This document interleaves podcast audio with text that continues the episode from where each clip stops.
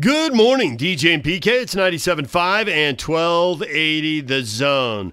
It is time to talk a little spring football. Right now, we're going to focus on the Utes with the former Ute, Kyle Gunther. Kyle, good morning. David, Patrick, how are you, gentlemen? Excellent. Good. We want to start with a big picture question for you here on the Utes, and that is where should expectations be? PK. Uh, a few days ago was blindsiding me with uh, some uh, way too early bowl predictions that had the Utes being really good and going. I mean, you got to be really good if you're going back to the Alamo Bowl. I had them in the Alamo Bowl, and I'm thinking, is that a reflection on the rest of the conference? Is that a reflection on the Utes? Not maybe reloading, but closer to reloading than rebuilding. They're certainly sending a lot of guys off to the NFL, key players, big numbers on the defensive side. How high are your expectations for the Utes? Well, because of where Kyle Whittingham has taken this program consistently over the last decade, my expectations would be much higher at Utah versus a school like UCLA or Colorado or Arizona, for example. Losing as much talent as the Utes are losing, that should cripple most programs. It's not going to do that for this Utah team. Their core is still there. The core values of the program, they've got good, strong players on the offensive and defensive lines, but you guys tell me the last time you lost an all-time leading rusher, a three-year starter at quarterback, the entire secondary. But I'm going through Utah's 2020 schedule. I see eight wins, and I don't think that's outlandish. Anytime you you know you project eight wins, maybe it's seven, maybe it's nine. But this is a Utah team that's better than UCLA, that's better than Colorado next year, better than Arizona. Arizona State and USC, I think, have a lot of talent coming back. I think those are the teams you're going to hear mentioned at the top of the Pac 12 South. But yeah, this is a very difficult test for this Utah team that's going to send maybe eight guys to the draft. I mean, maybe nine or 10 total to the NFL. So my expectations are that this is going to be a pretty different offense uh, in year two under Andy Ludwig. And then we'll see how many of these young corners the Utes have recruited, how many of these young safeties the Utes have recruited over the last few years can step in and, and fill some of those voids on defense. But uh, this may be the first year in a long time that Utah's offense has to carry some of the slack from Utah's defense, at least early on. While Utah's defense figures it out, you know, they might be starting two or three freshmen on defense. So I think Utah's offense is going to be very different with Jake Bentley at quarterback. I think they're going to be very much a, a passing oriented offense that may have to outscore some people because last year's Utah defense was maybe the best ever. They're not going to quite have that same level of talent in 2020, but I still see eight wins for this Utah team next year. So, do you predict Bentley or expect Bentley to be the heavy favorite to win the job, or you still think it's going to be a competition? Well, Cam Rising is very talented. And go look at who recruited both of these guys. They're both four star quarterbacks. Cam Rising has a little bit more mobility, although it, he's not a mobile quarterback. Jake Bentley and, and Cam Rising are both pocket passers, but Jake Bentley has done it at the highest of levels. And Jake Bentley is the ideal transfer scenario. He did not get in trouble. He didn't get beat out. I mean, he had a good career going at South Carolina at a very good program at the best conference of college football on earth and he broke his foot severely last year. A young player came in and and had some success, and so that just kind of happens in football. But I, I do believe Jake Bentley is the favorite. Uh, if you go back and watch some of the things he was able to do at South Carolina, he's able to make very aggressive throws. You're talking about corner routes. You're talking about go routes, deep routes that are you know he's throwing to guys that are that are covered, and he's throwing them open at times. He's not Pat Mahomes uh, by any stretch, but he's got a big arm and he is a confident passer. And I expect Andy Ludwig's offense to be dramatically different next year. Uh, Jake Bentley is a better passer than Cam Rising and Tyler Huntley right now. Uh, Tyler Huntley was a much better playmaker. Tyler Huntley's legs and his overall leadership that led to a lot of wins at Utah, but Jake Bentley doesn't have that. He's going to beat you with his arm, and Utah's receiving corps looks like it could be a strength for the first time in, in many years. That's the bulk of their returning talent on offense. Bryan Thompson and Solomon Enis, I think, are poised to have a big year. Uh, Jaylen Dixon can still be that deep threat. I'm excited for the tight ends to see how they can be used. But uh, I think Jake Bentley is the guy because he's done it in games. Cam Rising, the last time he did it in a game, it was at the high school level. And bless his heart, there's a lot of us that were very good in high school. There's a lot of people listening, I'm sure, that were very good in high school. But to actually get it done in the games when it's, you know, the stakes are very high. It's not just that you don't want your team to lose. It's that in the SEC you get hurt every single play potentially. Guys are breaking your feet, breaking your knees. It's a very dangerous game, and Jake Bentley's done it at a very high level. So I assume that he is the favorite heading into spring. Wow, you talked about the passing game like that, and all I saw was Kyle Whittingham's head exploding. But Zach Moss is gone. If they don't have another Zach Moss, that just lends themselves to what you're talking about. And I think having another Zach Moss is a very high bar. Do they have a feature back who can get 20 carries a game and a thousand yards in a season? No, I think they have two backs though that can that can try to combine to be what Zach Moss was. Uh, I think Jordan Wilmore showed you last year. He's got innate skills, but he was a freshman, uh, and I think he's got a really unique ability to create plays. Uh, he's got the ability to run with some violence. Uh, Devin Brumfield is a battering ram, and I like the combination of those two. But you'd be a fool to not use Zach Moss. And clearly, there was a coordinator a couple of years ago who couldn't figure it out. But Andy Ludwig realized you just give Zach Moss the ball 30 times a game, and it gave the Utes 11 wins last year. Now, I'm not saying the Utes are going to run the air raid offense in 2020, but you, you have to gear your offense towards the skill set of your players. And, and in college, I mean, it's towards the quarterback. What does your quarterback do best?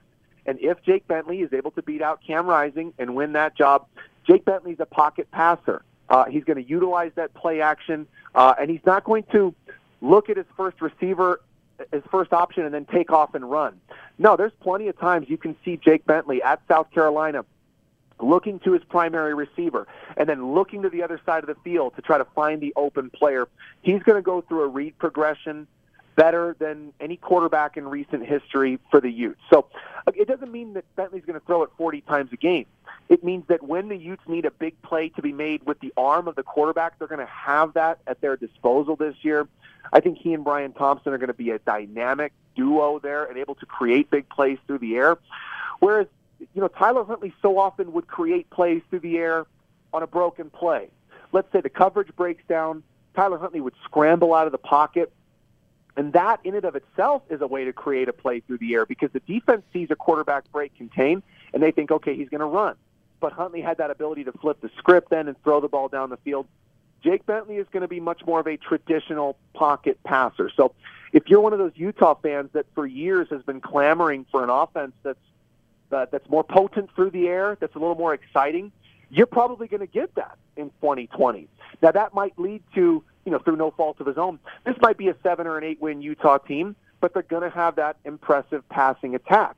Uh, but no, Kyle Whittingham is, and it's a common misconception. He's not against the passing game. He's not opposed to it. He hates turnovers. And when you've got a quarterback like, I don't know, Travis Wilson or Tyler Huntley that typically when you ask him to throw the ball more than 30 times, that leads to turnovers. That's why Kyle Whittingham is against it. But if Jake Bentley or Cam Rising can be conservative with the football and not make the big mistake, they can throw it 35 times. Whittingham's not going to have a problem with that.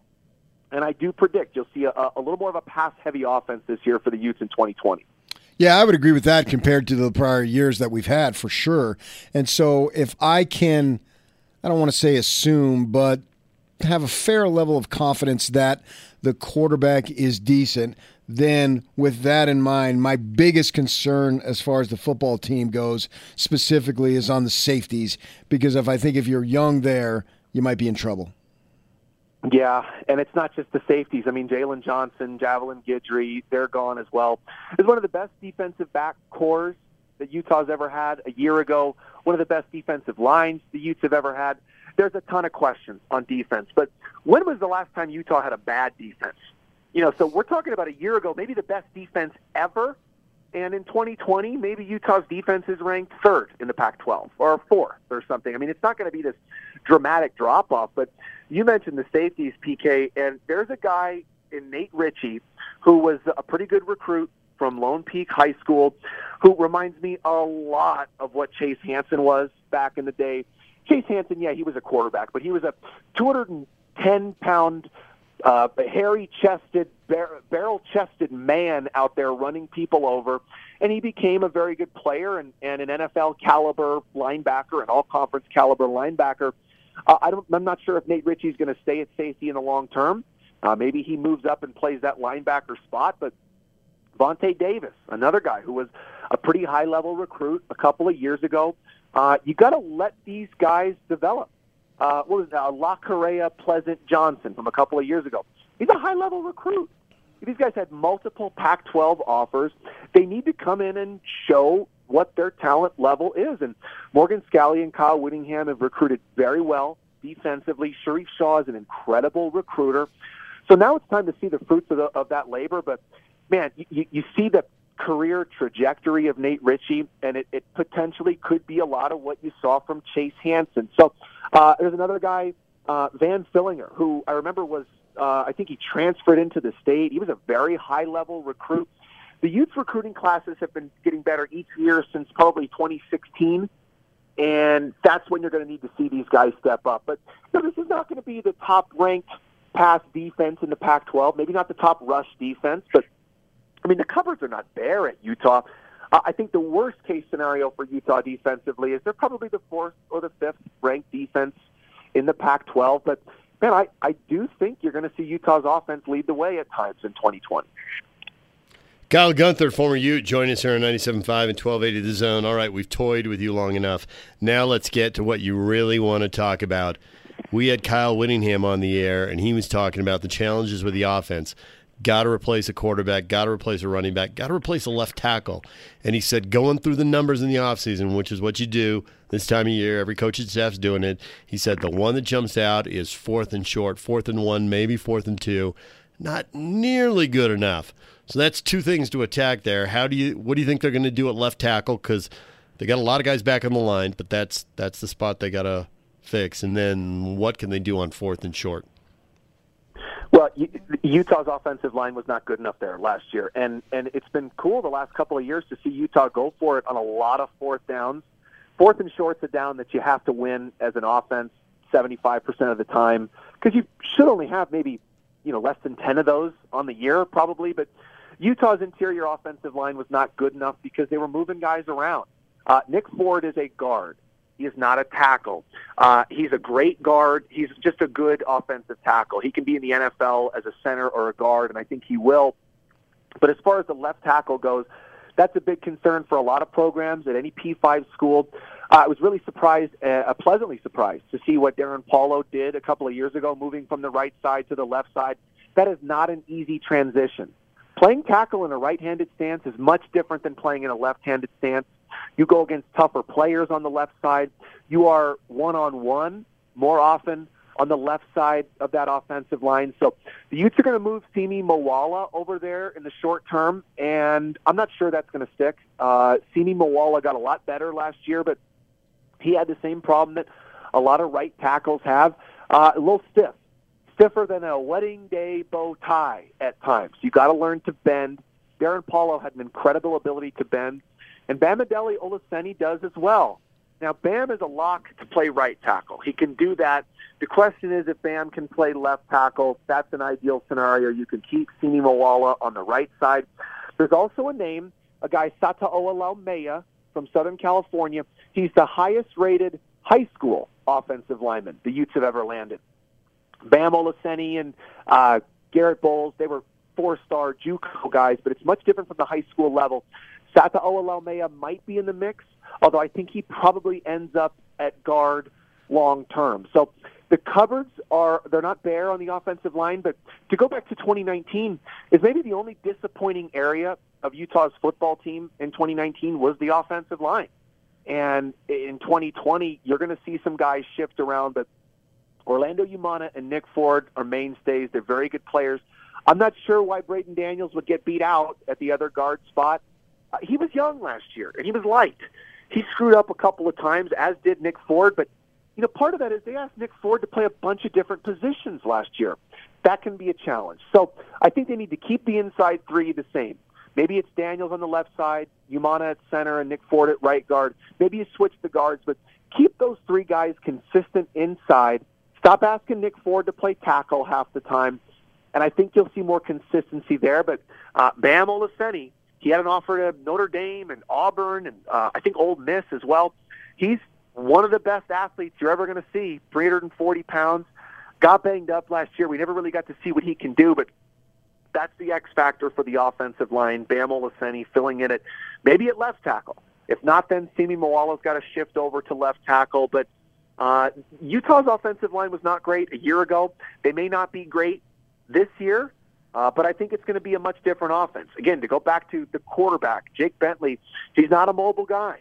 Neither is Cam Rising. You're not going to see a ton of this option attack. And as a player, I hated the option. Uh, as a fan of college football, I do not like the read option because as an offensive line, you just want to block for. You want to know what the play is. Tell me the hole that we're opening, and we'll open it up. If it's the four hole, if it's the five hole, left or you know whatever, tell us, and we'll do it. The the read option play is so predicated on having a mobile quarterback. I've never understood the the idea of relying on your quarterback to take 20 hits a game. I don't think we're going to see that going forward. Tyler Huntley was tough as nails. He got banged up a lot, but he was too much a part of the running game for years, certainly under Troy Taylor. But even a year ago, I thought there was times where you could have seen Zach Moss get the ball more often. But uh, going forward, it's going to be more of a traditional running attack. It's going to be Jordan Wilmore or Devin Brumfield getting the ball, or you're going to see Jake Bentley or Cam Rising throw it. So that'll be the main difference, and I think that'll be easier on the offensive line you can really pin your ears back. You can put weight on your hand and fire out when it's a run play, and that'll open things up for Utah's play action game. But uh, yeah, Utah's offensive line has just about as many questions this year as they did a year ago. You talked about the chest hair of Nate Ritchie. Have you found the amount of chest hair can correlate to the amount of ability? I tell you what, you think I'm joking? There were guys. I remember in high school. Uh, there was a guy. We were 15. He had a full beard. He had chest hair. He kicked everybody's ass up and down the field. He was 5'11", 220. Guess what? When we were seniors, he was 5'11", 220. Everybody else started shaving, and it wasn't the same level of player. Uh, John Penisini was a full-grown man two years ago. Uh, I didn't shave till I was 19 and a half. You know, so some of us were not blessed with that. I think I had to start shaving regularly, but maybe I was like 30 years old. So that matters. That's testosterone. That's development. yeah, these guys that have chest hair and beards. I mean, look at Chase Hansen. He had a full-blown man's body at 18 years old. Some of us have to wait till we're 21 or 22. Hell, some of us never get a full-grown man's body. So it does matter. When you're recruiting a kid who's got a mustache at 15, yeah, he's going to be pretty good. He's going to continue to grow and develop there. Uh, and so it, it does matter. Some of these guys' physical maturity, uh, you can see it right away. But then there's the case of the babyface killer, Jackson Barton. Oh, yeah. when he first showed up to Utah, man, he, he, smiled, he had a big smile, he had a big heart, uh, he was a little stiff. And look at him. He just won a Super Bowl with the Chiefs now. I'm not sure he shaves still to this day. So there are anomalies, but for the most part, you want your guys to look and play like a full grown man. And so that uh, you know, I'm I'm half joking about that, but man, you look at Nate Ritchie. He looks like a 21 year old man ready to go out there. So that kind of stuff does matter. Or maybe I'm just self conscious because I was an underdeveloped, barely pubescent man boy when I got to Utah, and I was a little scared by, you know, hell, I, I met Sione Pouha. He was 22 years old with kids when I got to Utah. I had barely turned 18. I didn't know how to shave with shaving cream and a regular razor. Morgan Scalley had kids. I mean, these are men. It matters, and uh, it matters today. Well, I'm glad we got through that without you breaking down back hair. So maybe we'll just uh, we'll just end it right here, Kyle. Well, uh, you know, I'm, a, I'm an expert in all things hair, and uh, I appreciate you guys. Excited for uh, spring football. Thanks for having me on. Thanks, Kyle. Kyle Gunther, former Utah football player, join us right here on 97.5 and 1280 The Zone.